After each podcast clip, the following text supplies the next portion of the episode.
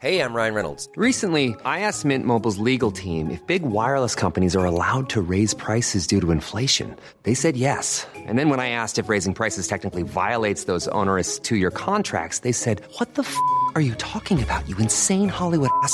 So to recap, we're cutting the price of Mint Unlimited from $30 a month to just $15 a month. Give it a try at mintmobile.com slash switch. $45 upfront for three months plus taxes and fees. Promo for new customers for limited time. Unlimited more than 40 gigabytes per month. Slows. Full terms at mintmobile.com.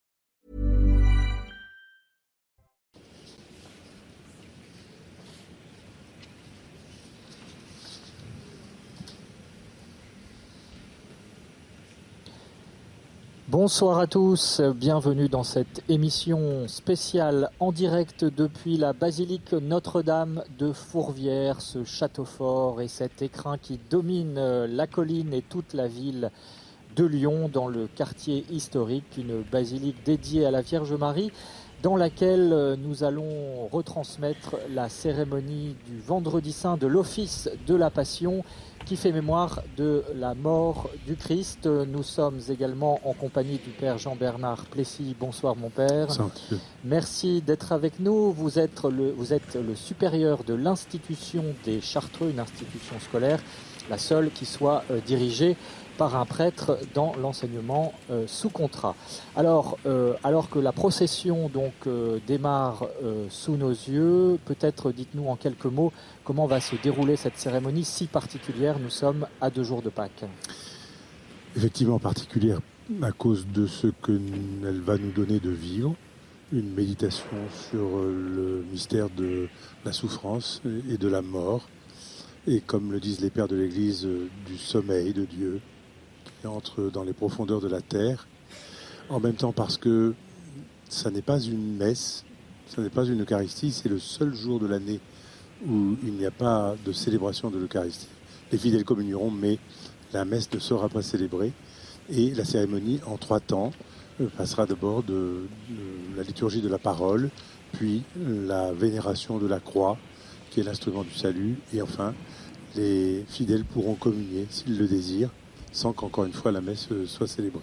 Et puis tout le monde repartira dans le silence comme ils sont arrivés dans le silence. Voilà, et on voit d'ailleurs que cette euh, cérémonie commence hein, par une procession qui se déroule en silence. C'est très particulier. On va avoir les prêtres qui se prosternent. Voilà, la prosternation des prêtres qui est euh, ici un signe, euh, comment dirais-je, à la fois de consternation. Euh, il exprime la consternation de ce qui s'est passé. Comment Dieu a-t-il pu mourir sur la croix? Et en même temps, euh, c'est l'occasion et la manière de dire aussi pardon, voilà, de reconnaître une forme de culpabilité, parce que nous sommes associés à ce qui s'est passé d'une manière ou d'une autre par euh, notre propre péché et par nos propres indifférences.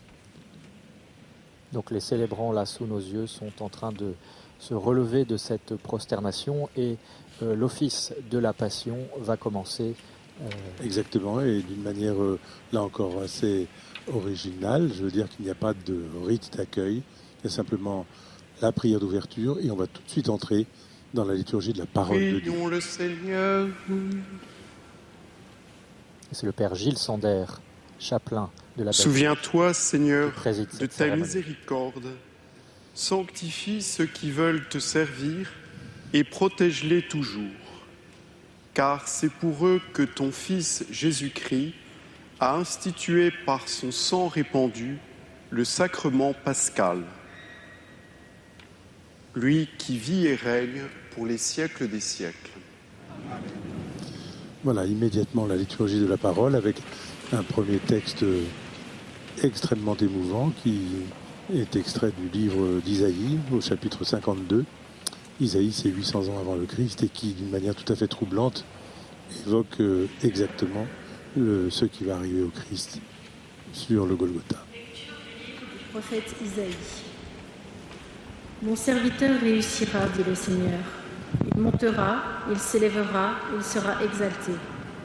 La multitude avait été consternée en le voyant, car il était si défiguré qu'il ne ressemblait plus à un homme.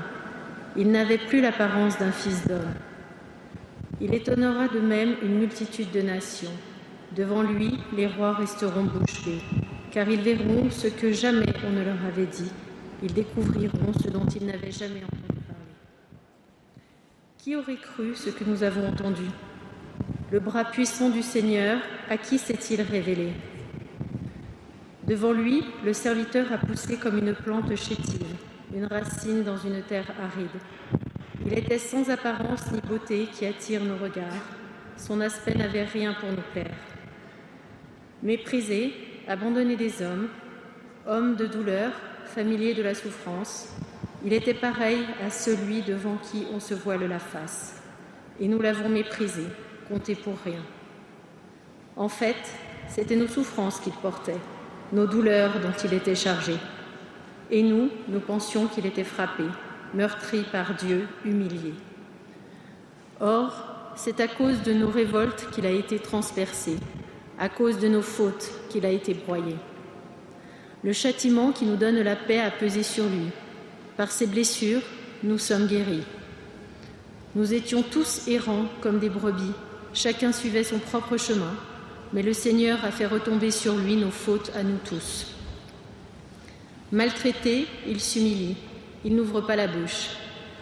Comme un agneau conduit à l'abattoir, comme une brebis muette devant les tondeurs, il n'ouvre pas la bouche. Arrêté, puis jugé, il a été supprimé. Qui donc s'est inquiété de son sort? Il a été retranché de la terre des vivants, frappé à mort pour les révoltes de son peuple. On a placé sa tombe avec les méchants, son tombeau avec les riches, et pourtant il n'avait pas commis de violence. On ne trouvait pas de tromperie dans sa bouche. Broyé par la souffrance, il a plu au Seigneur. S'il remet sa vie en sacrifice de réparation, il verra une descendance, il prolongera ses jours. Par lui, ce qui plaît au Seigneur réussira. Par suite de ses tourments, il verra la lumière, la connaissance le comblera. Le juste, mon serviteur, justifiera les multitudes, il se chargera de leurs fautes. C'est pourquoi, parmi les grands, je lui donnerai sa part, avec les puissants, il partagera le butin, car il s'est dépouillé lui-même jusqu'à la mort, et il a été compté avec les pécheurs. Alors qu'il portait le péché des multitudes et qu'il intercédait pour les pécheurs. Parole du Seigneur.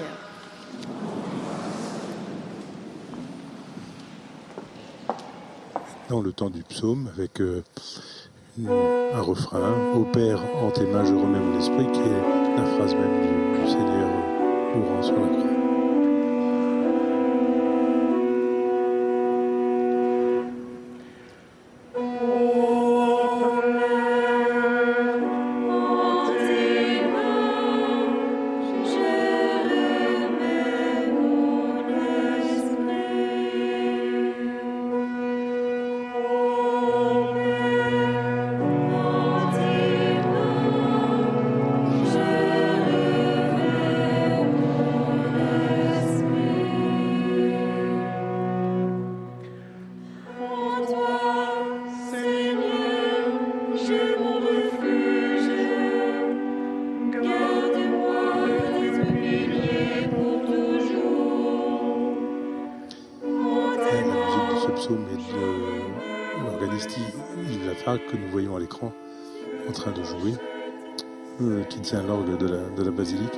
c'est lui qui a composé euh, cette musique du psaume que nous entendons.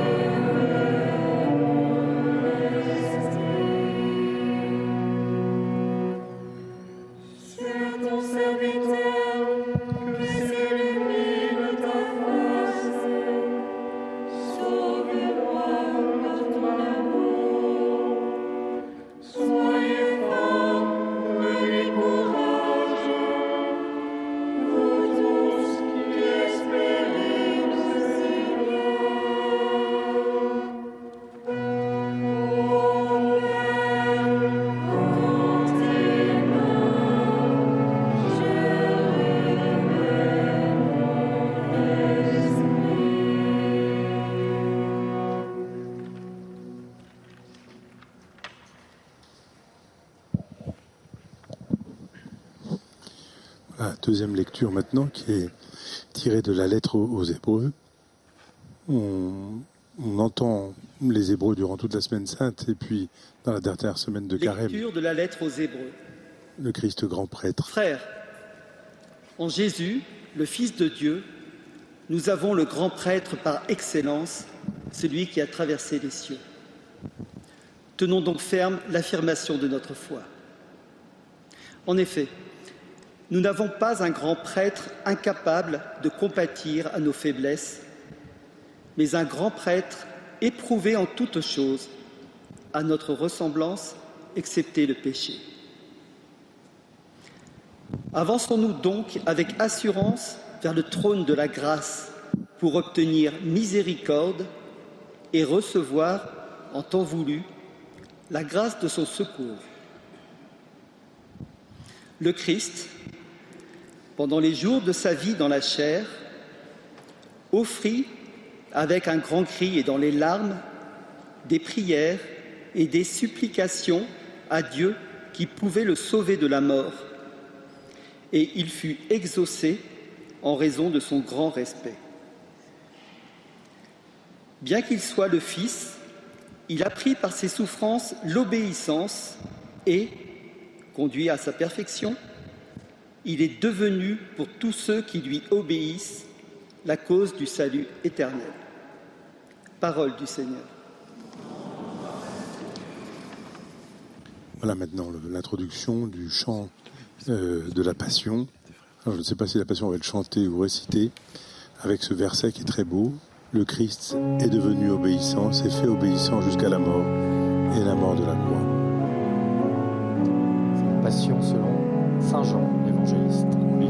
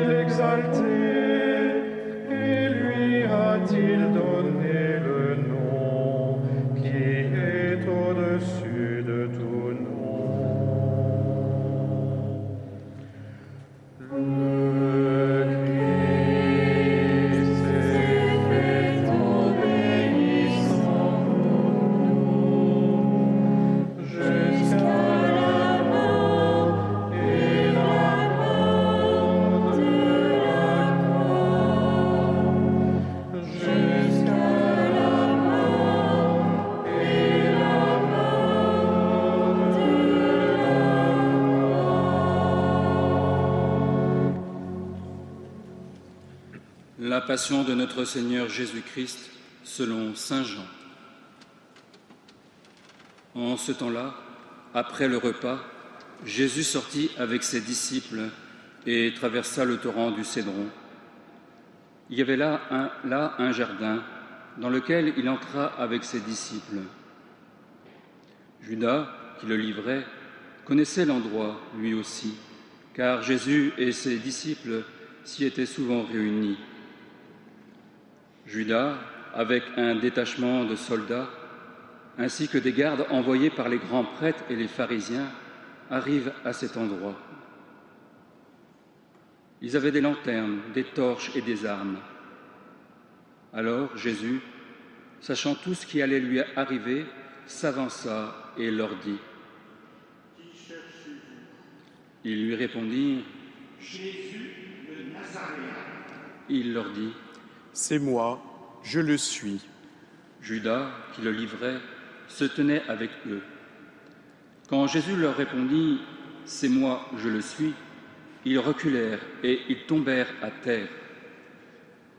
Il leur demanda de nouveau, Qui cherchez-vous? Ils dirent, Jésus le Nazaréen. Jésus répondit, Je vous l'ai dit, c'est moi, je le suis. Si c'est bien moi que vous cherchez, cela laissez-les partir. Ainsi s'accomplissait la parole qu'il avait, dite Je n'ai perdu aucun de ce que tu m'as donné. Or, Simon Pierre avait une épée, il la tira, frappa le serviteur du grand prêtre et lui coupa l'oreille droite. Le nom de ce serviteur était Malchus. Jésus dit à Pierre Remets ton épée au fourreau, la coupe que m'a donnée le Père, vais-je la refuser de la boire? Alors la troupe, le commandant et les gardes juifs se saisirent de Jésus et le ligotèrent. Ils l'emmenèrent d'abord chez Anne, beau-père de Caïphe, qui était grand prêtre cette année-là. Caïphe était celui qui avait donné aux Juifs ce conseil Il vaut mieux qu'un seul homme meure pour le peuple.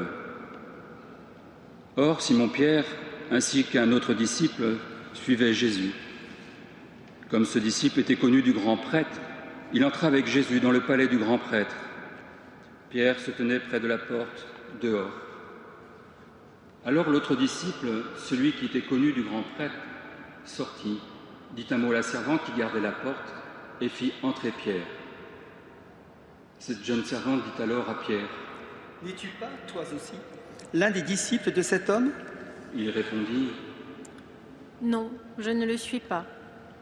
Les serviteurs et les gardes se tenaient là. Comme il faisait froid, il avait fait un peu de braise pour se réchauffer. Pierre était avec eux en train de se chauffer. Le grand prêtre interrogea, interrogea, Jésus sur ses disciples et sur son enseignement. Jésus lui répondit Moi, j'ai parlé au, monde ouvertement, mais j'ai toujours enseigné à la synagogue et dans le temple, là où tous les Juifs se réunissent, et je n'ai jamais parlé en cachette. Pourquoi m'interroges-tu? Ce que je leur ai dit, demande-le à ceux qui m'ont entendu. Eux savent ce que j'ai dit. À ces mots, un des gardes qui était à côté de Jésus lui donna une gifle en disant C'est ainsi que tu réponds au grand prêtre. Jésus lui répliqua Si j'ai mal parlé, montre ce que j'ai dit de mal, mais si j'ai bien parlé, pourquoi me frappes-tu? Anne l'envoya, toujours ligoté, au grand prêtre Caïphe. Simon-Pierre était donc en train de se chauffer. On lui dit N'es-tu pas, toi aussi, l'un de ses disciples? Pierre le nia et dit Non, je ne le suis pas. Un des serviteurs du grand prêtre, parent de celui à qui Pierre avait coupé l'oreille, insista. Est-ce que moi, je ne t'ai pas vu dans le jardin avec lui? Encore une fois, Pierre le nia, et aussitôt un coq chanta. Alors on emmène Jésus de chez Caïphe au prétoire. C'était le matin. Ceux qui l'avaient amené n'entrèrent pas dans le prétoire pour éviter une souillure et pouvoir manger l'agneau pascal. Pilate sortit donc à leur rencontre et demanda Quelle accusation portez-vous contre cet homme? Ils lui répondirent S'il ne s'était pas, s'il n'était pas un malfaiteur, nous ne l'aurions pas livré cet homme. Pilate leur dit Prenez-le vous-même et jugez-le suivant votre loi. Les Juifs lui dirent Nous n'avons pas le droit de mettre quelqu'un à mort. Ainsi s'accomplissait la parole que Jésus avait dite pour signifier de quel genre de mort il allait mourir. Alors Pilate rentra dans le prétoire. Il appela Jésus et lui dit Es-tu le roi des Juifs? Jésus lui demanda Dis-tu cela de toi-même ou bien d'autres te l'ont dit à mon sujet? Pilate répondit Est-ce que je suis juif, moi? Ta nation et les grands prêtres t'ont livré à moi. Qu'as-tu donc fait? Jésus déclara Ma royauté n'est pas de ce monde. Si ma royauté était de ce monde, j'aurais des gardes qui se seraient battus pour que je ne sois pas livré aux Juifs. En fait, ma royauté n'est pas d'ici. Pilate lui dit Alors, tu es roi? Jésus répondit C'est toi-même qui dis que je suis roi. Moi, je suis né, je suis venu dans le monde pour ceci, rendre témoignage à la vérité. Quiconque appartient à la vérité écoute ma voix. Pilate lui dit Qu'est-ce que la vérité? Ayant dit cela, il sortit de nouveau à la rencontre des Juifs et il leur déclara Moi, je ne trouve en lui aucun motif de condamnation. Mais chez vous, c'est la coutume que je vous relâche quelqu'un pour la Pâque. Voulez-vous donc que je vous relâche le roi des Juifs? Alors ils répliquèrent en criant En lui, mais Barabbas. Or ce Barabbas était un bandit. Alors Pilate fit saisir Jésus pour qu'il soit flagellé. Les soldats tressèrent avec des épines une couronne qui lui posèrent sur la tête, puis ils le revêtirent d'un manteau pourpre. Ils s'avançaient vers lui et ils disaient Salut à toi, roi des Juifs. Et ils le giflaient. Pilate, de nouveau, sortit dehors et leur dit Voyez, je vous l'amène dehors pour que vous sachiez que je ne trouve en lui aucun motif de condamnation. Jésus donc sortit dehors, portant la couronne d'épines et le manteau pourpre. Et Pilate leur déclara Voici l'homme. Quand ils le virent, les grands prêtres et les gardes se mirent à crier Crucifie-le, crucifie-le. Pilate leur dit Prenez-le vous-même et crucifiez-le. Moi, je ne trouve en lui aucun motif de condamnation.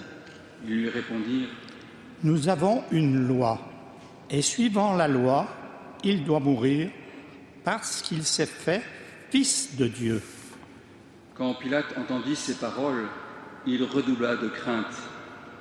Il rentra dans le prétoire et dit à Jésus D'où es-tu? Jésus ne lui fit aucune réponse. Pilate lui dit alors Tu refuses de me parler, à moi? Ne sais-tu pas que j'ai pouvoir de te relâcher et pouvoir de te crucifier? Jésus répondit Tu n'aurais aucun pouvoir sur moi si tu ne l'avais reçu d'en haut. C'est pourquoi celui qui m'a livré à toi porte un péché plus grand. Dès lors, Pilate cherchait à le relâcher, mais des Juifs se mirent à crier. Si tu le relâches, tu n'es pas un ami de l'empereur. Quiconque se fait roi s'oppose à l'empereur. En entendant ces paroles, Pilate amena Jésus au dehors.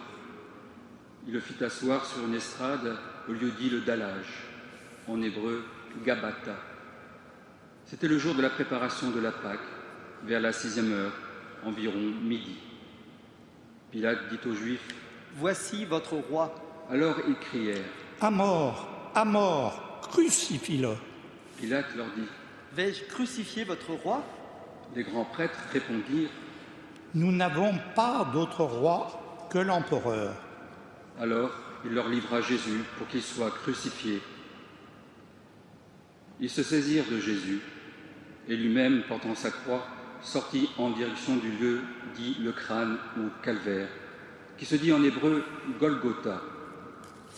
C'est là qu'ils le crucifièrent, et deux autres avec lui, un de chaque côté, et Jésus au milieu. Pilate avait rédigé un écriteau qu'il fit placer sur la croix.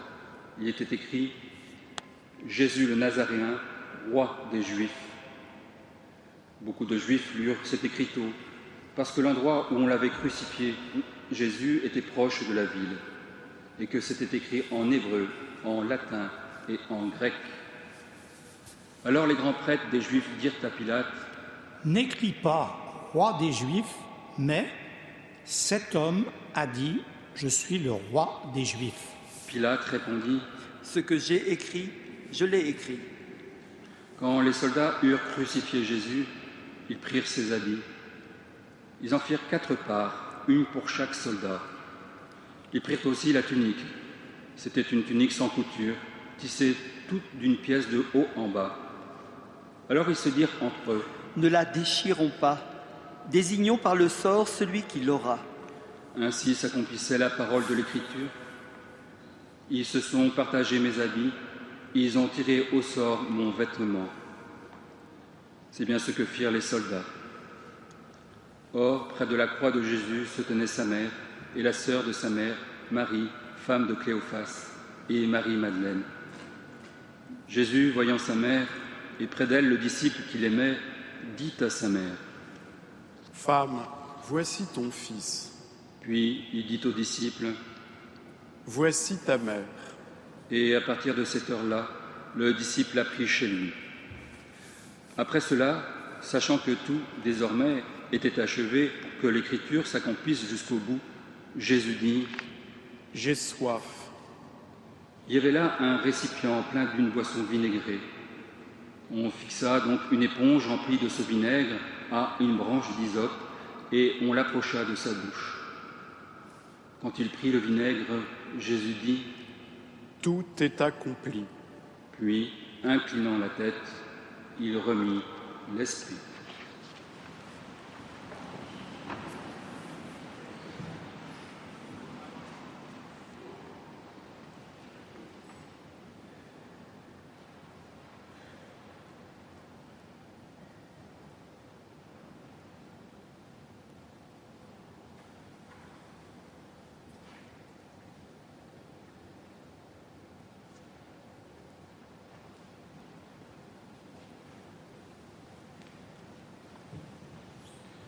Comme c'était le jour de la préparation, c'est-à-dire le vendredi, il ne fallait pas laisser le corps en croix durant le sabbat, d'autant plus que ce sabbat était le grand jour de la Pâque. Aussi, les Juifs demandèrent à Pilate qu'on enlève les corps après leur avoir brisé les jambes. Les soldats allèrent donc briser les jambes du premier, puis de l'autre homme crucifié avec Jésus. Quand ils arrivèrent à Jésus, voyant qu'il était déjà mort, ils ne lui brisèrent pas les jambes. Mais un des soldats, avec sa lance, lui perça le côté, et aussitôt il en sortit du sang et de l'eau. Celui qui a vu rend témoignage, et son témoignage est véridique. Et celui-là sait qu'il est dit vrai, afin que vous aussi, vous croyez. Cela, en effet, arriva pour que s'accomplisse l'Écriture. Aucun de ces os ne sera brisé. Un autre passage de l'Écriture dit encore Ils lèveront les yeux vers celui qu'ils ont transpercé. Après cela, Joseph d'Arimathie, qui était disciple de Jésus, mais en secret par crainte des Juifs, demanda à Pilate de pouvoir enlever le corps de Jésus. Et Pilate le permit. Joseph vint donc enlever le corps de Jésus. Nicodème, celui qui, au début, était venu trouver Jésus pendant la nuit, vint lui aussi. Il apportait un mélange de myrrhe et d'aloès, pesant environ 100 livres. Ils prirent donc le corps de Jésus, qu'ils lièrent de linge et, en employant les aromates, selon la coutume juive, d'ensevelir les morts. À l'endroit où Jésus avait été crucifié, il y avait un jardin, et dans ce jardin, un tombeau neuf, dans lequel on n'avait encore déposé personne à cause de la préparation de la Pâque juive, et comme ce tombeau était proche, c'est là qu'ils déposèrent Jésus. Acclamons la parole de Dieu. Louange à toi, Seigneur Jésus. Après la lecture de l'évangile de la Passion du Christ selon Saint Jean, c'est à présent euh, le moment de l'homélie qui sera prononcée par le Père Gilles Sander, chapelain de la basilique Notre-Dame de Fourvière. Nous sommes toujours donc en direct effectivement de cette basilique pour vous faire vivre cet office de la Passion du vendredi saint.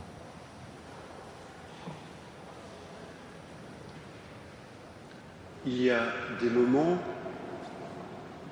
où la parole de Dieu est vraiment pertinente, où elle devient vivante. Et un des moments privilégié est celui de la lecture du récit de la Passion que nous venons d'entendre. Comment est-il possible de donner tant d'importance à un récit aussi dramatique et d'en faire la source de notre foi? Comment est-il possible de s'attarder à des écritures qui relatent ce qui semble un échec, ce qui semble et qui est le sommet de la souffrance, non pas seulement celle de l'homme, de l'humanité, de toute l'humanité, mais aussi celle de Dieu, puisque Jésus a voulu cette souffrance lui-même. Comment est-il possible de donner tant d'importance à la souffrance du Christ et d'en faire une parole de salut pour nous, d'en faire la parole qui nous sauve? En effet, si le Christ n'est pas ressuscité, alors ce que nous venons de vivre en écoutant, en accueillant cette parole, n'a aucun sens. C'est même mortifère. Nous, nous, célébrons un deuil, nous célébrons notre propre mort. Cette parole est une parole de salut parce qu'elle nous est adressée maintenant, non pas parce que nous avons gardé les écrits du passé, mais parce qu'elle nous est adressée maintenant directement par Jésus lui-même. Cette passion n'a aucun sens si ça n'est pas le Christ lui-même ressuscité qui, à travers elle, se révèle à nous, nous révèle sa propre présence.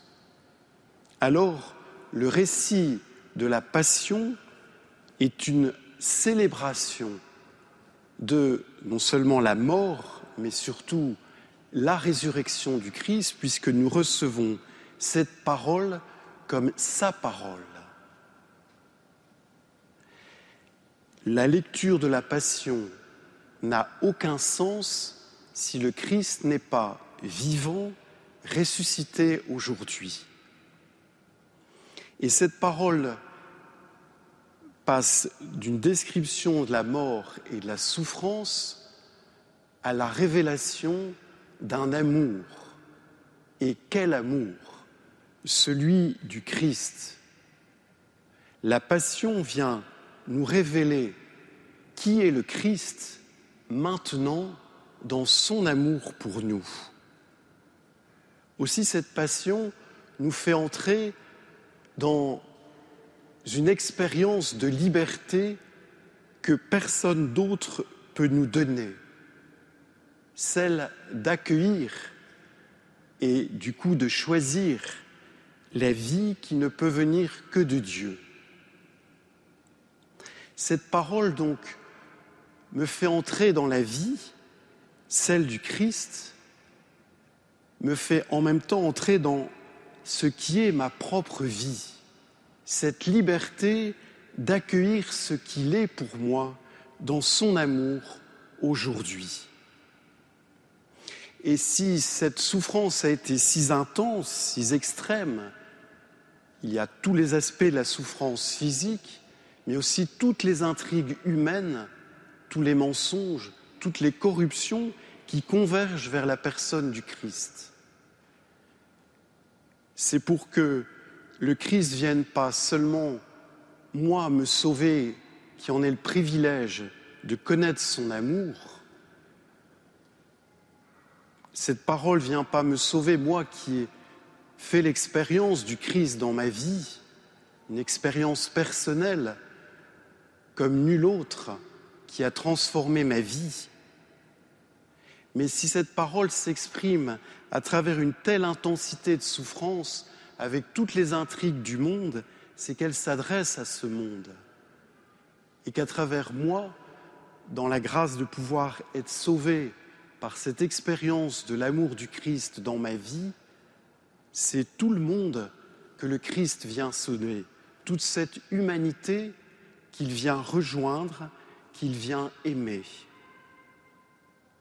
Alors, curieusement, face à sa souffrance, je peux entrer dans une exultation pour cette richesse infinie, pour ce à quoi elle m'appelle. Aussi, dans cette liturgie, nous allons maintenant, dans un moment, confier au Christ qui a souffert pour nous parce qu'il est vivant et ressuscité, toutes ces intentions du monde, de notre humanité. Nous allons présenter toute la souffrance qu'il y a dans le monde d'aujourd'hui. Et en présentant cette souffrance, nous contribuons, nous coopérons à ce salut que le Christ réalise par son amour aujourd'hui. Et nous ferons alors après, dans une procession, cette démarche de la vénération de la croix. Par le bois de la croix, je viens vénérer non pas un objet, mais ouvrir mon cœur à une présence, celle du Christ, qui me sauve aujourd'hui et qui sauve cette humanité aujourd'hui. Nous recevrons aussi le corps du Christ pour nous signe réel de sa présence au milieu de nous. Alors que si le décorum de cette Église, toute la technique mise en place pour que ça soit diffusé, pourrait faire penser que nous avons vécu comme une pièce de théâtre, une pièce de cinéma, qu'il n'en soit rien et que cela ne cache pas ce que l'écoute de cette parole met à disposition maintenant pour que chacun puisse, dans le secret de son cœur, ouvrir, s'ouvrir, ouvrir son cœur à cet amour qui est infini. Si le Christ a aimé avec une telle intensité, c'est pour aimer l'humanité tout entière, c'est pour que cet amour soit éternel et donc réalisé maintenant dans cette célébration, pour qu'il vienne jusqu'à nous et nous donner la liberté de l'accepter et de le suivre. Amen. Après cette homélie, donc prononcée par le père Gilles Sander, chapelain de la basilique de Fourvière, c'est à présent le temps de la prière universelle, la grande prière du vendredi saint. Et Père Plessis, c'est une des particularités, là encore, de cet office de la Passion. Oui, tout à fait. Une prière universelle qui est assez unique. il y a une prière universelle lors de chaque liturgie dominicale, mais celle que nous allons entendre est beaucoup plus longue. Je voudrais, si vous le permettez, revenir brièvement sur l'homélie que nous venons d'entendre et sur le paradoxe que le prédicateur a mis en lumière. Pourquoi nous entendons la passion euh, Ça n'est pas dans la complaisance d'un récit mortifère ou euh, même s'il est triste évidemment. Euh, c'est pas du dolorisme. non, c'est pas du dolorisme, mais la croix est une arme de victoire. Et en fait, euh, cette souffrance et, et, cette mort, elle est consentie par amour pour la vie, pour la vie qui nous est donnée. Donc la vie éternelle, la vie divine. et nous allons la célébrer demain soir dans la visite pascale. Voilà, maintenant, c'est cinq intentions qui sont plus orientées vers l'Église. Prions pour le pape. Frères et sœurs bien-aimés. Pour les chrétiens. Et puis cinq autres pour ceux qui ne croient pas. Ceux qui n'ont pas la foi. et notamment nos frères aînés dans la foi, le peuple juif. et les chefs d'État. Et les chefs d'État à la fin. Et la garde par toute la terre, qui nous accorde une vie calme et paisible pour glorifier Dieu, le Père Tout-Puissant.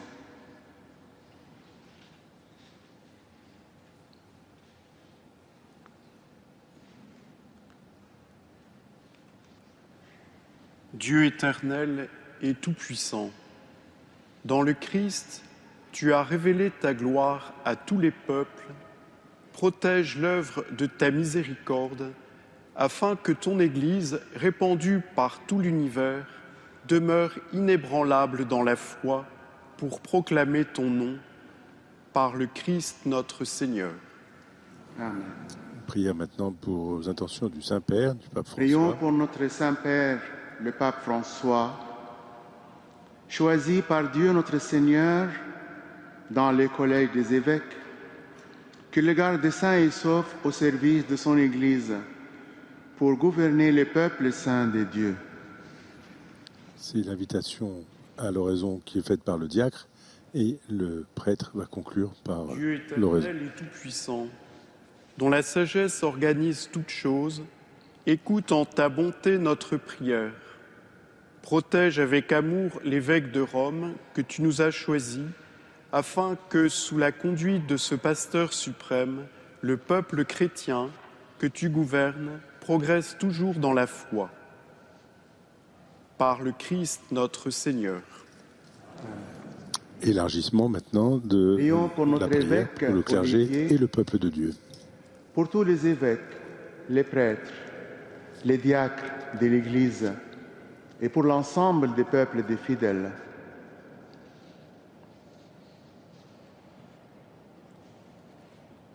Dieu éternel et tout-puissant, dont l'Esprit sanctifie et gouverne le corps entier de l'Église, exauce les prières que nous t'adressons pour tes ministres, afin que, par le don de ta grâce, tout ton peuple te serve avec fidélité. Par le Christ notre Seigneur. Voilà maintenant une prière pour les futurs baptisés de la nuit de Prions Pâques, pour les catéchumènes. catéchumènes. 209 dans le de Lyon demain soir. ouvre leur cœur à sa parole et les accueille dans sa miséricorde. Après avoir reçu le pardon de tous leurs péchés par le bain de la naissance nouvelle, qu'ils soient reconnus comme appartenant au Christ Jésus notre Seigneur.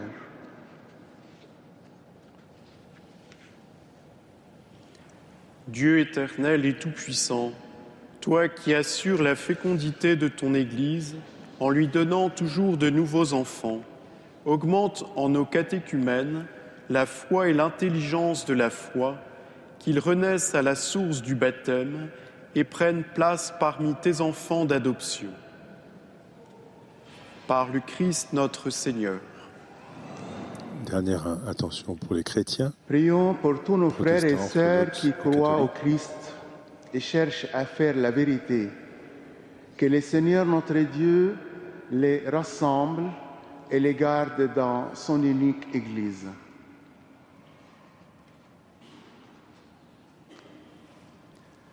Dieu éternel et tout-puissant, toi qui rassembles ce qui est dispersé et qui gardes ce que tu as rassemblé, jette un regard de paix sur le troupeau conduit par ton Fils, accorde à ceux qu'un même baptême a consacré d'être unis dans la plénitude de la foi et de demeurer en communion par le lien de la charité. Par le Christ notre Seigneur. Voilà maintenant une prière pour le peuple Prions juif. pour les Juifs Pie XII appelait le le, les peuples aînés dans la foi. Le peuple est né dans la foi. qu'il leur donne de progresser dans l'amour de son nom et dans la fidélité à son alliance. Le peuple de la première alliance. Dieu éternel et tout-puissant, toi qui as confié tes promesses à Abraham et à sa descendance, écoute avec bonté les prières de ton Église. Donne au peuple que tu as choisi en premier de parvenir à la plénitude de la rédemption. Par le Christ notre Seigneur. Et maintenant la prière s'élargit à ceux qui ne croient pas en Prions Dieu. pour ceux qui ne croient pas au Christ. Demandons qu'à la lumière de l'Esprit Saint, ils puissent s'engager eux aussi sur le chemin du salut.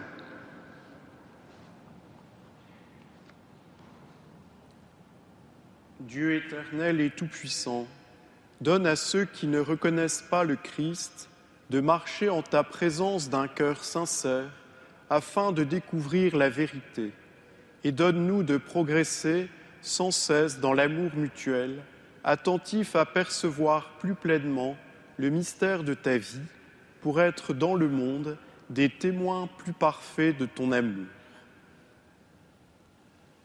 Par le Christ notre Seigneur.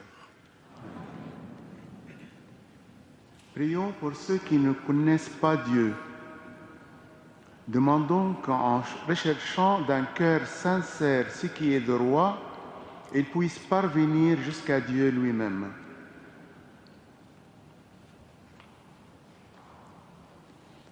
Dieu éternel et tout-puissant, tu as créé l'être humain pour qu'il te cherche dans un désir inlassable et que son cœur s'apaise en te trouvant.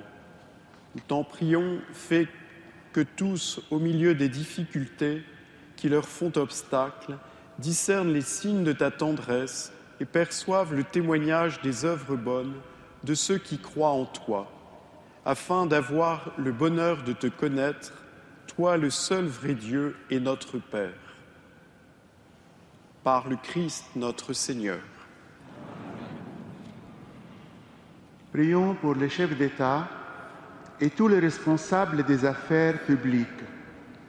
Que le Seigneur notre Dieu dirige leur esprit et leur cœur selon sa volonté pour la paix véritable et la liberté de tous.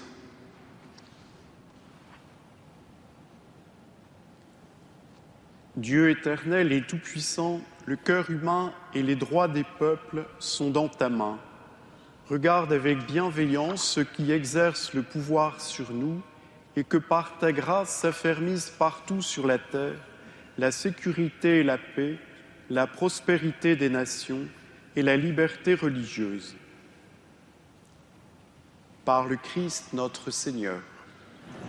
Et voilà la dernière intention pour le monde de l'humanité souffrante.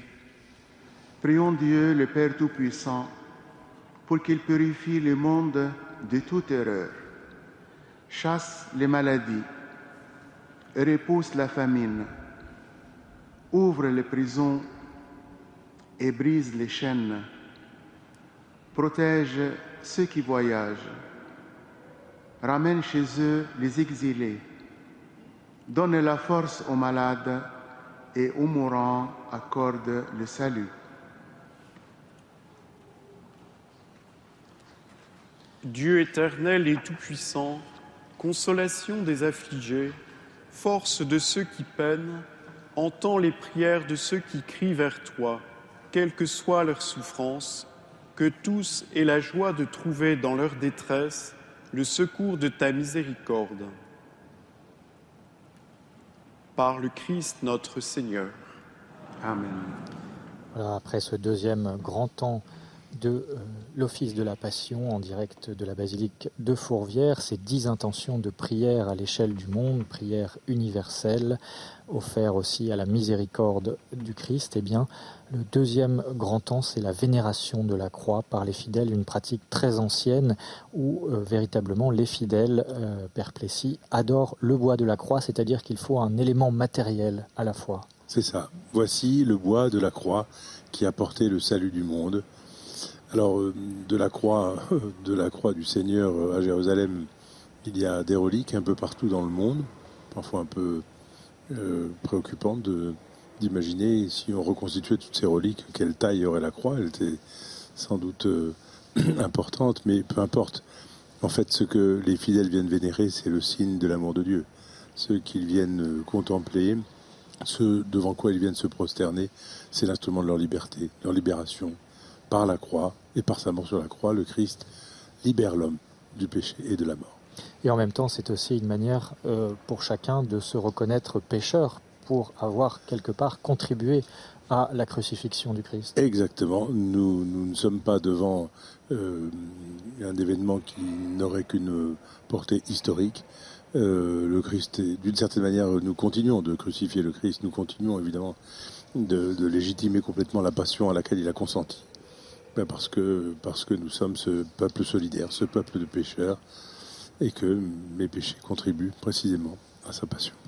Alors que vous voyez ces images superbes hein, que l'on doit à la réalisation de Laurent Capra, à ces images de ce château fort que constitue la basilique de Fourvière où nous sommes en ce moment pour vous faire vivre en direct sur CNews cette célébration de l'office de la Passion du vendredi saint. Cette basilique oui, est construite par les architectes Bossan et Sainte-Marie Perrin au 19e siècle, Voici le, qui est le, vraiment le, symbole le de, l'attachement des Lyonnais à Marie. le salut du monde.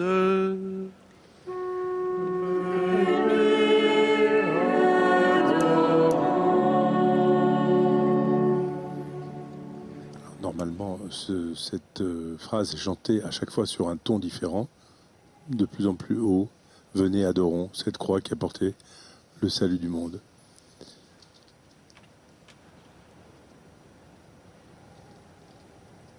Et pendant ce temps, la croix avance au milieu de la nef de la basilique. Elle va se euh, être déposée devant l'autel, au sommet de l'autel, et, les fidèles pourront venir la vénérer. La voici qui arrive. Elle est partiellement voilée, elle est en train d'être dévoilée. Voilà l'instrument du salut. Et c'est une particularité aussi justement de euh, ce temps de la Passion qui va s'achever dans quelques heures, euh, que de voiler effectivement les croix et les statues également des saints qui sont dans les églises. le bois de la croix qui a porté le salut du monde.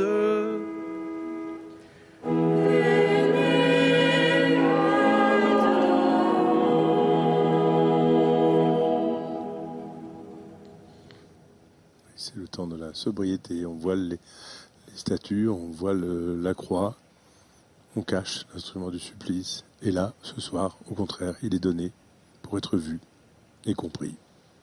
Il faut noter la grande sobriété de cet office de la Passion, hein, où, où les chants sont vraiment réduits au minimum. Exactement.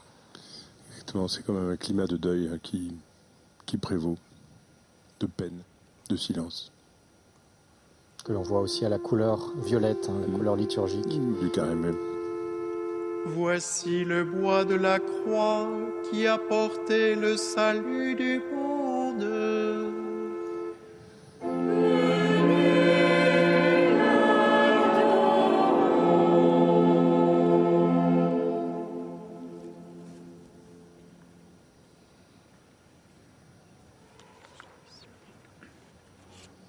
Voilà, la croix va maintenant être vénérée par le clergé d'abord,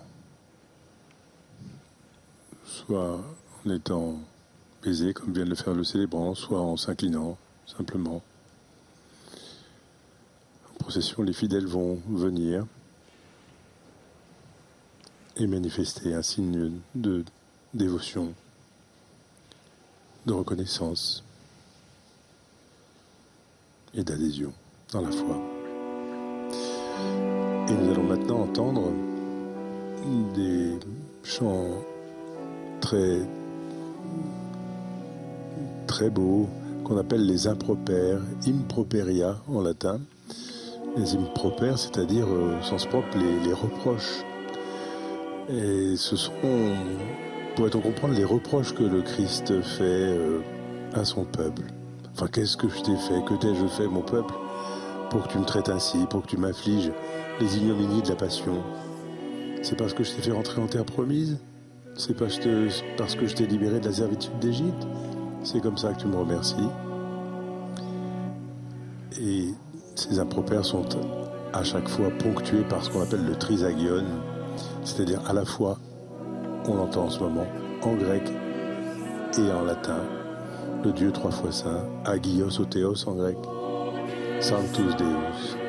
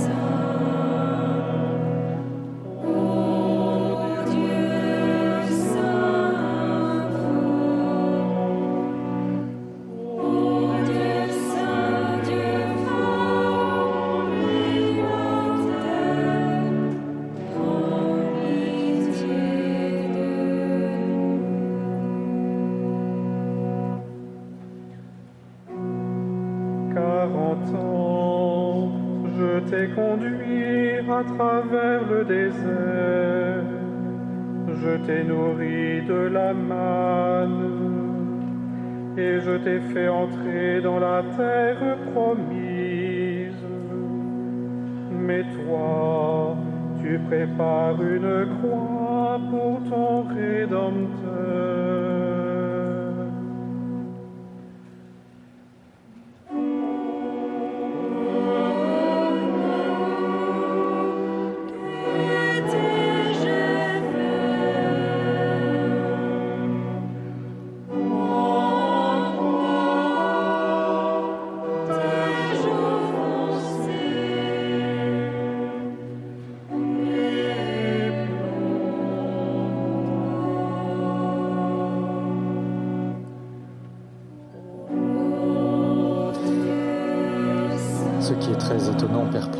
C'est qu'effectivement ce dialogue euh, chargé de reproches entre Dieu et son peuple est aussi un chant d'amour du Dieu qui cherche à renouer cette alliance rompue. Il y a dans l'Ancien Testament un petit prophète euh, qui est un grand prophète parce qu'il écrit, qui est le prophète Osée et qui hum, décrit l'alliance entre Dieu et les hommes avec l'image de l'alliance conjugale.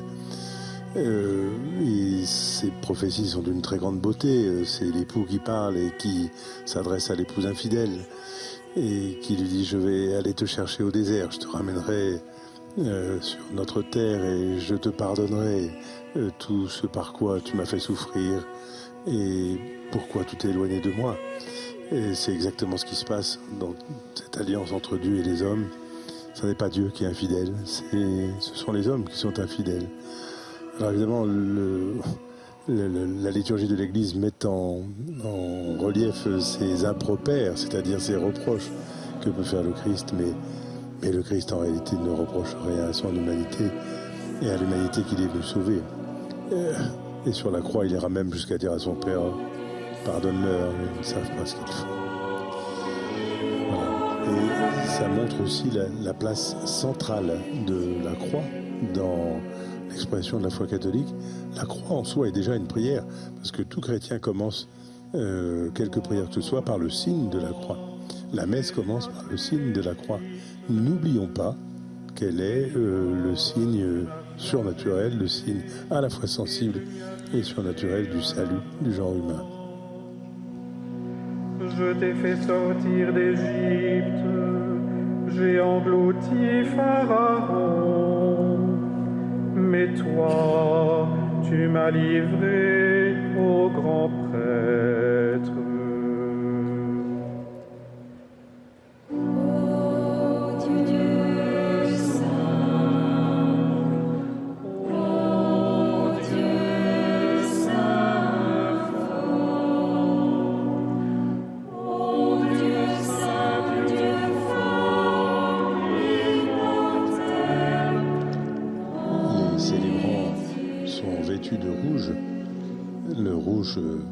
Liturgie, c'est le symbole du sang, symbole du martyr. Et il est évident que la célébration de la Passion nous conduit à, à porter des ornements rouges pour évoquer le, le sang du Seigneur.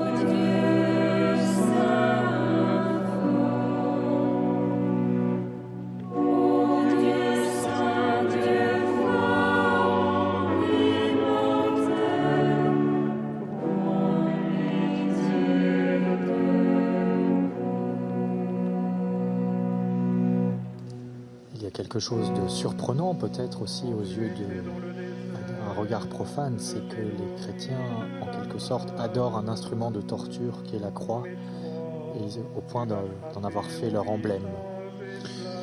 Oui, euh, oui, la, croix est un instrument de torture, euh, l'instrument qui a servi à tuer Dieu, c'est vrai. Mais il y a deux côtés de la croix, le recto et le verso, et de l'autre côté de la, croix, c'est l'arbre de victoire. Voici l'arbre d'où jaillit la vie.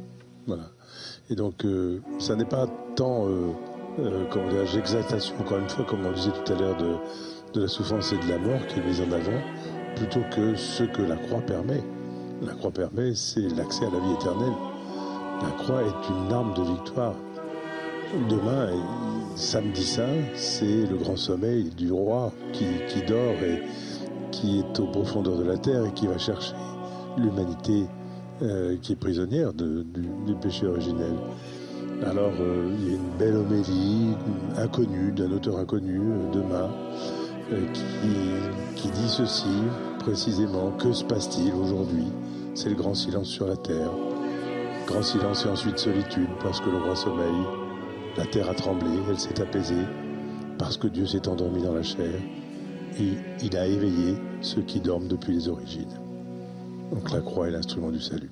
En arrière-plan, effectivement, il y a cette perspective de la résurrection malgré la tonalité de tristesse et de deuil de cette célébration du vendredi saint ici à Fourvière. Vous voyez ces images magnifiques hein, de cette basilique et la vénération de la croix qui se poursuit par les fidèles qui s'avancent un à un pour euh, qui embrasser, qui s'agenouiller effectivement devant cette croix, cet instrument de salut pour les chrétiens et pour tous les hommes également.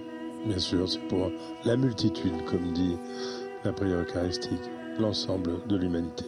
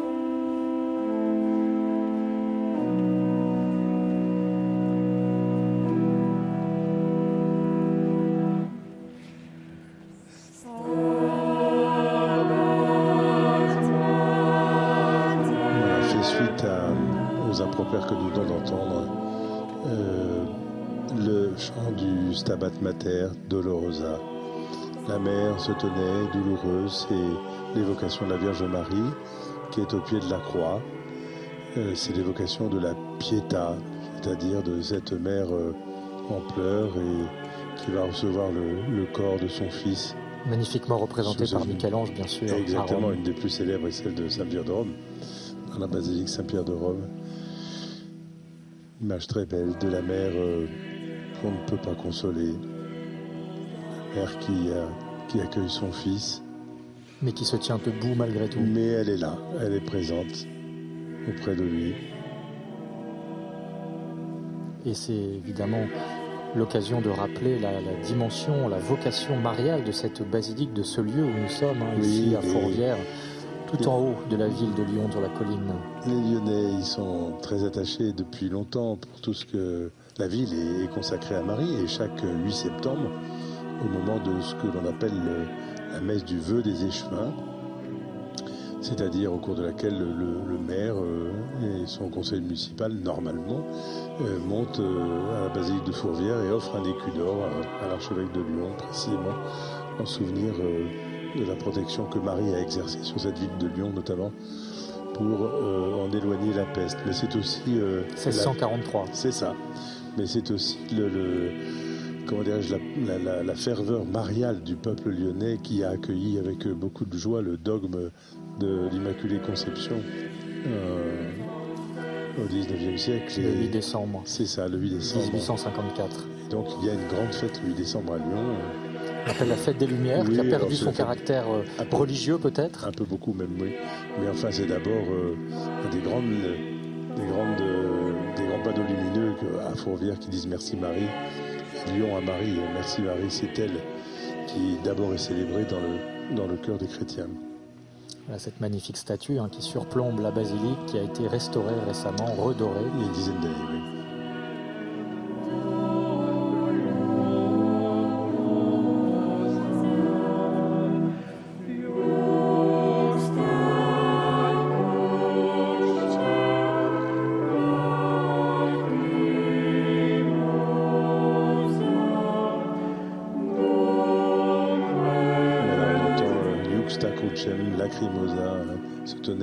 Tout à fait à côté de la croix en pleurs pendant que son fils était pendu au bout de la croix.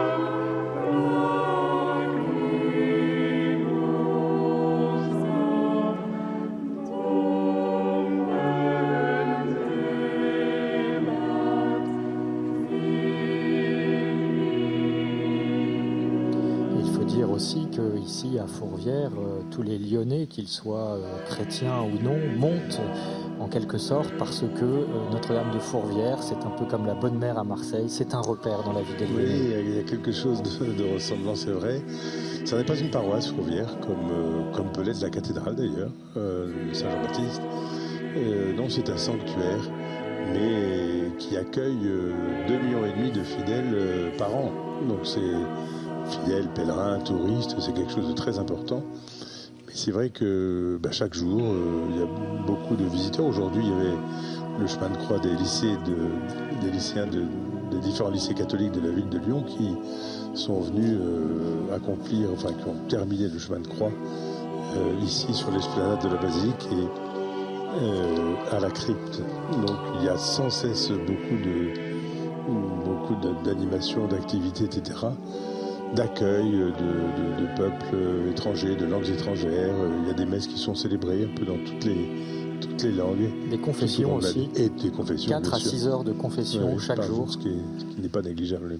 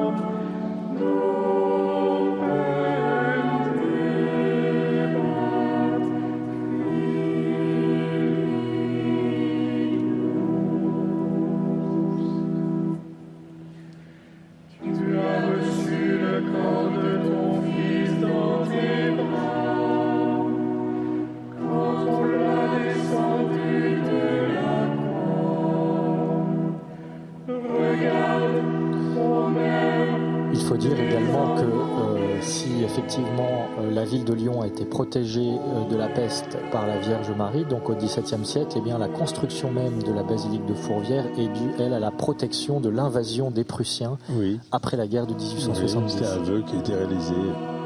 Exactement. C'est une construction d'ailleurs qui est assez euh, euh, dans les mêmes eaux en, en termes de temps que euh, la basilique de Montmartre à Paris, par exemple. C'est ça, exactement. On est dans la même période. Et exactement, et que la basilique d'Ars à Ars, même architecte, Bosson. Mais avant la basilique de Fourvière, il y a depuis très longtemps, depuis le Moyen Âge, il y a euh, sur la colline de Fourvière euh, présence euh, d'un sanctuaire marial. hein. Euh, Depuis le XIIe siècle. depuis le XIIe siècle, voilà. oui.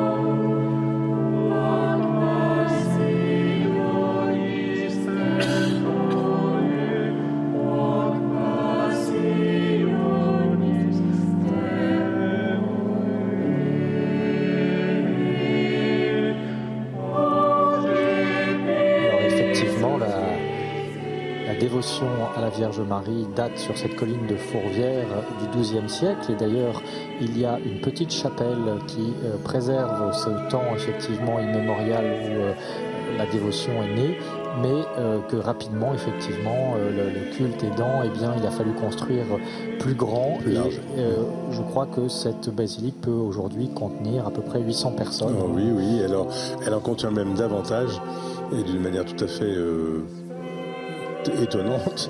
Le 8 décembre, lors de la messe des jeunes avec l'archevêque de Lyon, et la messe de 20 heures, euh, je crois qu'on arrive à mettre plus, de 1000 jeunes euh, euh, à l'intérieur, sans compter de ceux qui sont dans la crypte en dessous et, et- les autres qui restent sur le parvis. Alors tout le monde n'est pas assis, mais c'est une très très belle assemblée, très jeune et belle assemblée. Alors que l'on voit là la statue de l'archange Saint-Michel qui domine également avec ça. la Vierge Marie, cette basilique en forme de château fort, hein, de château de protection, mais aussi un écrin, on l'a vu avec les images à l'intérieur. Oui, ils ont décor de style un peu byzantin, euh, avec beaucoup de mosaïques et comme on peut les voir à l'instant là, mais qui donne euh, un sentiment de, de- très chaleureux. On est bien cette basilique.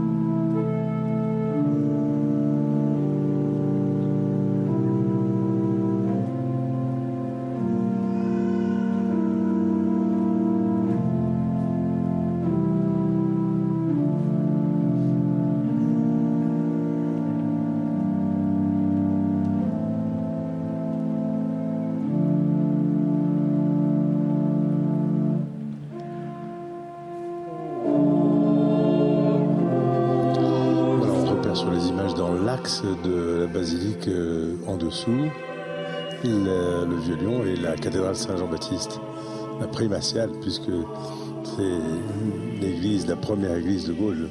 Le primat des Gaules, l'archevêque de Lyon, C'est porte ce titre, C'est ça. effectivement. Christianisme qui est arrivé euh, ici à Lyon dans le premier siècle, enfin en 100, 100, 130, 140. Euh, les, les martyrs de Lyon, c'est 177, euh, Saint-Irénée, euh, Saint-Potin. Saint-Irénée, c'est 175, 180. Sainte Blandine aussi, évidemment, Et très Sainte-Blandine célèbre, hein, dans avec ses l'autre- lions. l'autre amphithéâtre, hein, l'amphithéâtre des Trois Gaules, qui est sur la colline de la Croix-Rousse. Et ce qui est très étonnant d'ailleurs pour un nom lyonnais, c'est euh, effectivement le nombre de figures de sainteté qui ont euh, traversé cette ville à travers les siècles. hein.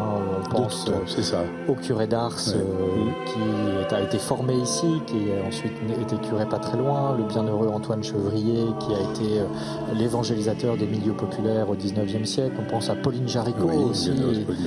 C'est vraiment une ville de missionnaires. Le finalement. catholicisme social, euh, vous avez cité le père Chevrier, mais enfin, de, de très belles figures, comme euh, Ozanam, euh, enfin tous ces gens-là qui ont, qui ont marqué, euh, euh, non pas, seulement le catholicisme social, mais tout, cela est arc-bouté aux premiers chrétiens, bien sûr, hein, à ceux qui, à ceux dont le sang a permis que, que cette terre devienne chrétienne. Euh, Blandine, bien sûr, mais pas seulement. Et puis à tous ceux qui ont su, euh, à travers le temps, euh, répandre le message de l'Évangile. Et faire renaître aussi la foi de manière extraordinaire au XIXe siècle, après la Révolution française, tout qui avait fait. beaucoup éradiqué Tout à fait. la foi dans ce pays. Tout à fait. Et je, je- un des signes aussi très pratiques, c'est la, la, la force de l'enseignement catholique, l'enseignement privé catholique dans Et vous savez de quoi vous parlez, bien sûr. Et je sais bien de quoi je parle. supérieur d'un institut, de l'institution des Chartreuses, ça. très exactement. Une belle maison. Mais à, Lyon, je ne sais pas encore si c'est tout à fait le, cas, mais dans Lyon intramuros, je crois qu'un élève sur deux, un lycéen sur deux est scolarisé dans l'enseignement privé catholique. Donc ça veut dire aussi qu'il y a de, des maisons fortes, enfin, et, qui restent très attractives pour les élèves et leurs familles.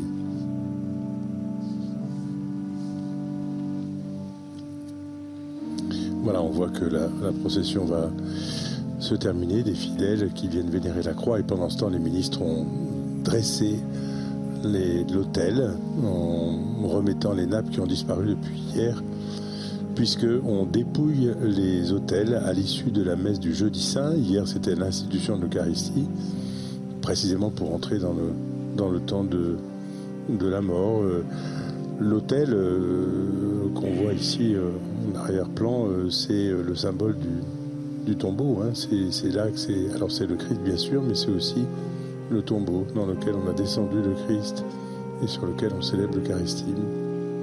Et donc euh, ben, ces autels ont été dépouillés, euh, les cierges avaient disparu, et ils sont remis pour l'occasion, comme le diacre ici est en train de le faire avec le missel, simplement pour que les fidèles puissent, si le désirent, communier. Encore une fois, il n'y a pas de consécration, il n'y a pas de messe. C'est la, seule fois dans l'année où la messe n'est pas célébrée. Simplement avec la réserve eucharistique de la veille. Qui, parce qu'on ne peut pas vivre sans, sans le Seigneur, comme disaient les premiers chrétiens, sans nous, sans le dimanche, sans la messe, on ne peut pas vivre. Eh bien, euh, les chrétiens vont pouvoir s'approcher de l'Eucharistie et puis repartiront tout de suite après en silence et rentreront dans le grand silence jusqu'à demain soir, dans l'attente de l'annonce de la résurrection au moment de la vigile pascale, qui éclate en beauté. La liturgie atteint des sommets, mais là c'est déjà magnifique. Et Ce que vous pourrez suivre en direct également sur CNews à partir de 21h, depuis toujours cette basilique magnifique hein, de Fourvière, qui se trouve en haut de la colline du même nom, à Lyon. Laquelle des baptêmes, je crois, seront célébrés. Oui, il y aura effectivement un baptême qui sera célébré. C'est d'ailleurs euh, euh, une généralité dans toute la France hein, que ces baptêmes d'adultes qui sont en augmentation, hein, c'est ça qui est vraiment notable cette année, plus de 1000 par rapport euh, à l'année dernière, donc on atteint un peu plus de 4000 et, et effectivement c'est une augmentation de 28%, donc c'est très étonnant, surtout venant des jeunes hein, qui, dont on pourrait croire effectivement qu'ils subissent eux aussi la, la crise, la rupture de la transmission. Eh Ah bien, non, pas ce n'est pas tout. à fait le cas. Oui, Six, six baptêmes, personnellement, six de mes élèves qui seront baptisés euh, le 5 juin. Euh, Très, très. Il y a aussi des heureux. sources de réjouissance, Oui, effectivement, ah oui, oui, heureusement. dans cette période. Heureusement.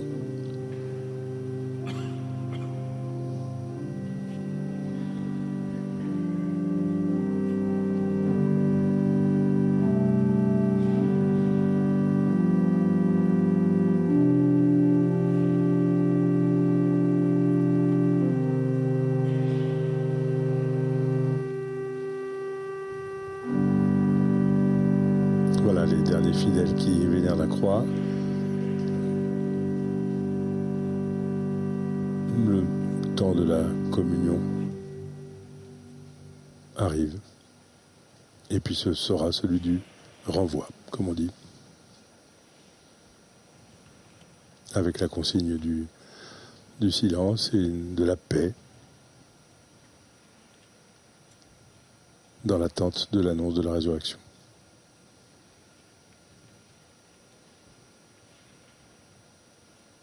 Il n'y a pas que les fidèles d'ailleurs qui font silence, il y a aussi les cloches. hein. C'est On une particularité de ces à jours. Rome depuis, Voilà. Depuis que le, le chant du Gloria hier. Et nous ne les entendrons que lors de la vigile pascale, de l'annonce de la résurrection. Là aussi avec un déploiement de la liturgie absolument phénoménal et grandiose. qui culminera notamment dans le chant de l'Alléluia demain soir, qu'on n'entend plus depuis le mercredi décembre, on n'entend plus depuis le carême.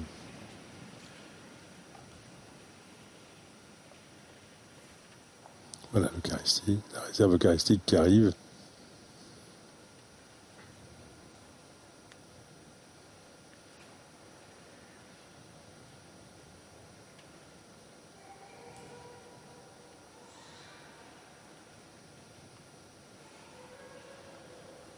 avec toujours ce grand respect que l'on voit notamment à travers cette, euh, ce vêtement liturgique hein, qui... euh, Un voile huméral, un voile, qui couvre les épaules et qui permet de porter la sainte réserve eucharistique. Je pense que plusieurs euh, ministres, plusieurs clercs vont maintenant donner la communion à, à qui la souhaite, simplement introduit par la prière du Notre Père. comme nous l'avons appris du Sauveur et selon ce commandement, ensemble, nous osons dire Notre Père qui es aux cieux, que ton nom soit sanctifié, que ton règne vienne, que ta volonté soit faite sur la terre comme au ciel. Donne-nous aujourd'hui notre pain de ce jour. Pardonne-nous nos offenses comme nous pardonnons aussi à ceux qui nous ont offensés. Et ne laisse pas entrer en tentation, mais délivre-nous. Délivre-nous de tout mal, Seigneur, et donne la paix à notre temps. Soutenus par ta miséricorde, nous serons libérés de tout péché, à l'abri de toute épreuve, nous qui attendons que se réalise cette bienheureuse espérance l'avènement de Jésus-Christ, notre Sauveur.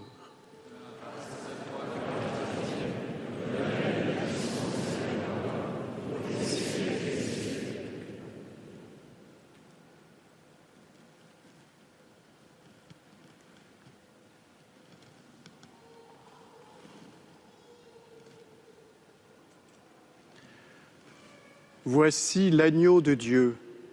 Voici celui qui enlève les péchés du monde. Heureux les invités au repas des noces de l'agneau. Seigneur, je suis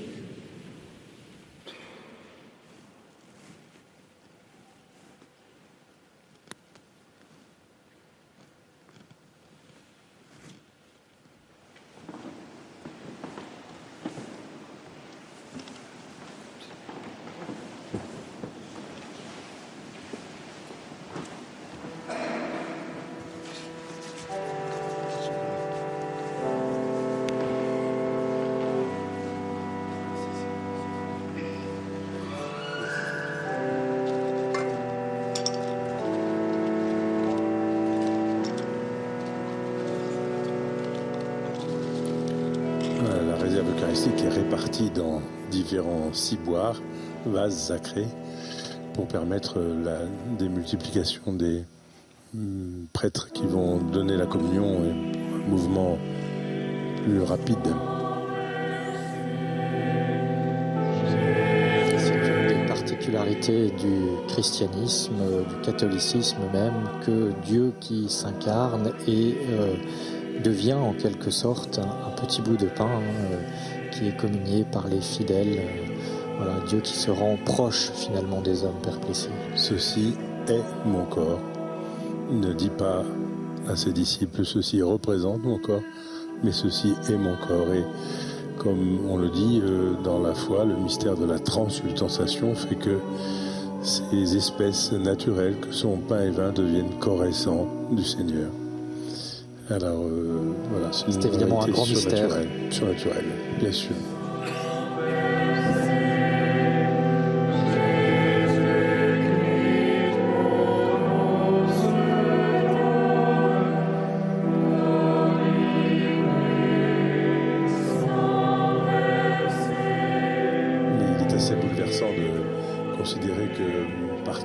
Planète, enfin sur le globe, euh, la- ce mystère est célébré de la même manière, À chaque instant et à chaque minute. Exactement, dans la diversité des langues. j'avais été très frappé moi-même de, de concélébrer, comme j'avais pu d'ailleurs, la messe à la cathédrale de Pékin, euh, avec des, des jeunes prêtres chinois, euh, où j'avais évidemment compris non pas la langue, mais les gestes les rites.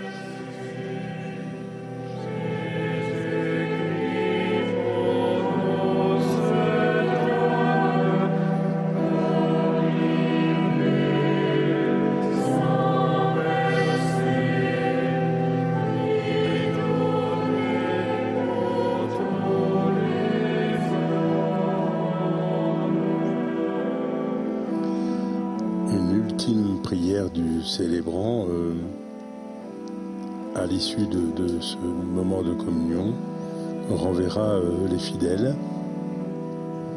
Dans voilà, le silence et l'attente. Et les invitera, c'est ça, les invitera à, à veiller, à continuer à veiller, mais à se préparer aussi à célébrer euh, demain soir l'annonce de la résurrection et dimanche matin la solennité du jour de Pâques, messe solennelle du jour de Pâques.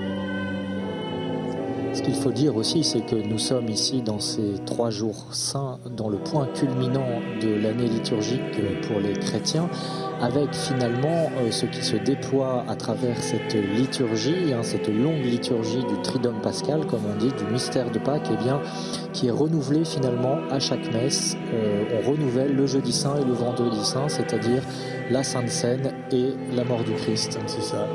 Il y a, euh, après le, geste, enfin le moment de la consécration, à- lors de chaque messe, hein, ce qu'on appelle le, temps de l'anamnèse, en grec, hein, du souvenir, dans lequel on dit nous proclamons ta mort.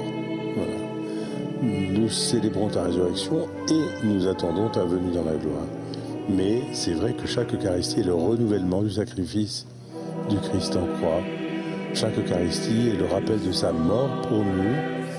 Et chaque Eucharistie est l'attente d'être configuré à lui. Que chacun d'entre nous, chrétiens, que chacun des hommes, que toute l'humanité soit configurée à lui. Ça, ça se fera au jugement dernier. Et ça se fera quand euh, il décidera de venir pour être tout à tous. Et alors, ce qu'il faut dire aussi, c'est que le samedi saint, il se passe un événement euh, extraordinaire, étonnant, où le Christ descend aux enfers. C'est ça. Eh ben, ce qui est étonnant déjà, c'est que Dieu est déposé au tombeau. Et le Fils de Dieu, Dieu lui-même, est déposé dans le tombeau. C'est-à-dire que il entre dans le silence de la mort. Et toute la question, c'est de savoir s'il va en sortir. Enfin, s'il est lui qui a rappelé à la vie euh, la jeune fille, euh, qui a rappelé euh, le, fils de la veuve de Naïm, qui a rappelé à la vie son ami Lazare, en sortira-t-il lui-même? Et alors, évidemment, la, la- la- la grande beauté de la, de la tradition théologique là-dessus est que ce temps n'est pas perdu, et d'ailleurs que nous disons dans le credo, ce temps-là euh, de, de- de- de l'absence de Dieu euh, n'est pas tant une- est une absence pour nous, mais pas pour ceux qu'il va visiter et qu'il va récupérer, qu'il va ramener euh, à la lumière, dans, dans- dans la lumière du visage du Père. Ceux qui sont Voilà. morts Ceux qui avant- sont morts. avant sa venue sur terre. c'est ça. Un seul peuple. Je faisais allusion à cette homélie euh, de demain matin, euh, cette homélie antique, hein, euh, dont l'auteur nous est inconnu et qui précisément, dont c'est le propos. hein. Il va chercher Adam, il va chercher les prophètes, il, va chercher les pères, les patriarches, et récapituler toutes choses en nous. Alors il y a une formule aussi d'un père de l'Église, Saint Ignace d'Antioche, hein, qui dit que le- l'Eucharistie, le pain eucharistique est un remède d'immortalité. C'est très beau parce qu'aujourd'hui, quelque part, à travers le transhumanisme, nous sommes à la recherche de quelque part de cette immortalité, mais évidemment on ne parle pas de la même chose. Ah non, absolument pas. Le- le- le- effectivement, l'Eucharistie nous divinise, et c'est en cela qu'elle nous immortalise. C'est-à-dire qu'en fait, Dieu devient ce, est devenu ce que nous sommes pour que nous devenions ce qu'il est. l'admirable échange dont parle toute la liturgie n'est jamais qu'une une, une invitation bien comprise à comprendre que l'homme est appelé à être divinisé, à vivre de la vie même de Dieu. Euh, le, le transhumanisme n'a rien à voir. C'est l'homme augmenté qui essaye Cherche d'aller. à prolonger Oui, sa à vie cherche à prolonger, mais c'est le mythe de Faust. hein. On n'est pas du tout là-dedans. Le- le- le- le- la résurrection à laquelle nous sommes appelés, c'est- la vie éternelle. C'est voir Dieu. Mais pour voir Dieu, il faut mourir.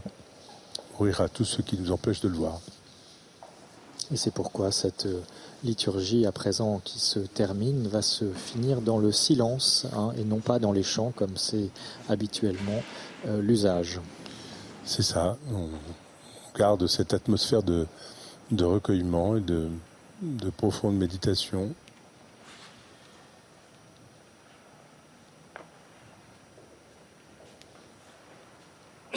La réserve eucharistique va à nouveau disparaître. Et précisément, à nouveau, on dépouille les autels. Signe de deuil, signe de mort. Ils seront euh, réinstallés avec euh, force fleur, euh, force lumière demain soir au moment évidemment de la vigile pascale. Voilà, la réserve eucharistique est conduite au reposoir, comme on le dit, dans un endroit caché.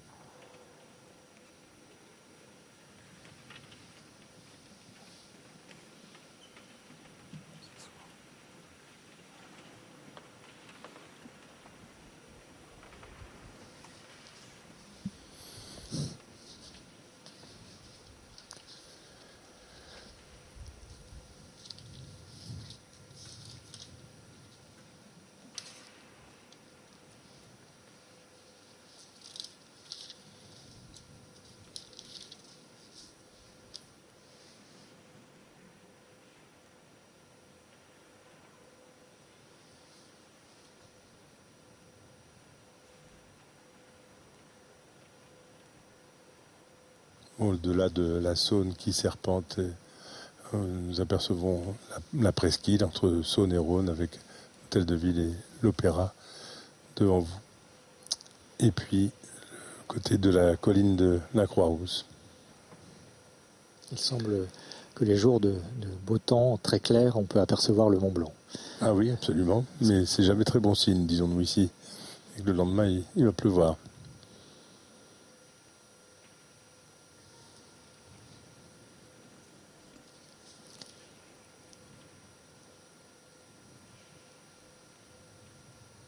Cette euh, basilique, cette grande basilique protégée par la Vierge Marie et Saint Michel.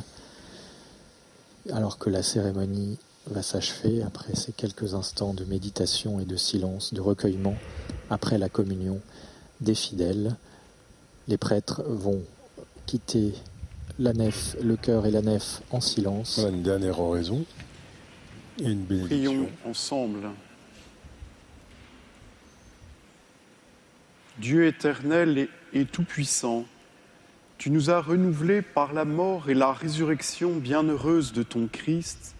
Entretiens en nous l'œuvre de ta miséricorde, que notre communion à ce mystère consacre à ton service notre vie tout entière.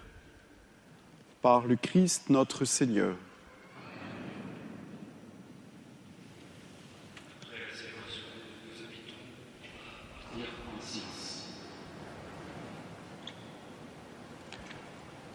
Nous incliner pour la bénédiction.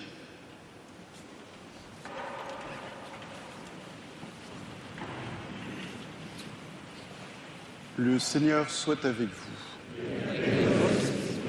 Que la bénédiction, ta bénédiction, nous t'en prions, Seigneur, descende en abondance sur ton peuple qui a célébré la mort de ton Fils dans l'espérance de sa propre résurrection.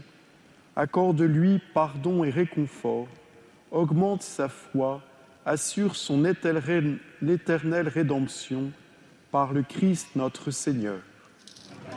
Et que Dieu Tout-Puissant vous bénisse, Père, Fils et le Saint-Esprit. Ainsi prend fin l'office de la Passion du Seigneur. Et les célébrants vont se retirer maintenant dans le silence comme euh, les fidèles et quitter la basilique. Dans ce grand silence liturgique aussi qui va durer jusqu'à demain soir, le samedi saint et la vigile pascale, hein, qui sera retransmise en direct euh, également sur CNews depuis cette basilique, cette magnifique basilique de Notre-Dame de Fourvière, ici à Lyon. Merci beaucoup, euh, Père Jean-Bernard Plessis, d'avoir été avec nous pour commenter cette cérémonie. Merci à la réalisation de Laurent Capra, à Cécile Bouquet et à toute l'équipe technique pour les magnifiques images qu'ils nous ont offertes euh, à l'occasion de cette retransmission. Merci à vous de l'avoir suivi. Et bien sûr, l'info continue sur CNews. Rendez-vous donc demain soir 21h pour la Vigile Pascale, retransmise également en direct de Fourvière.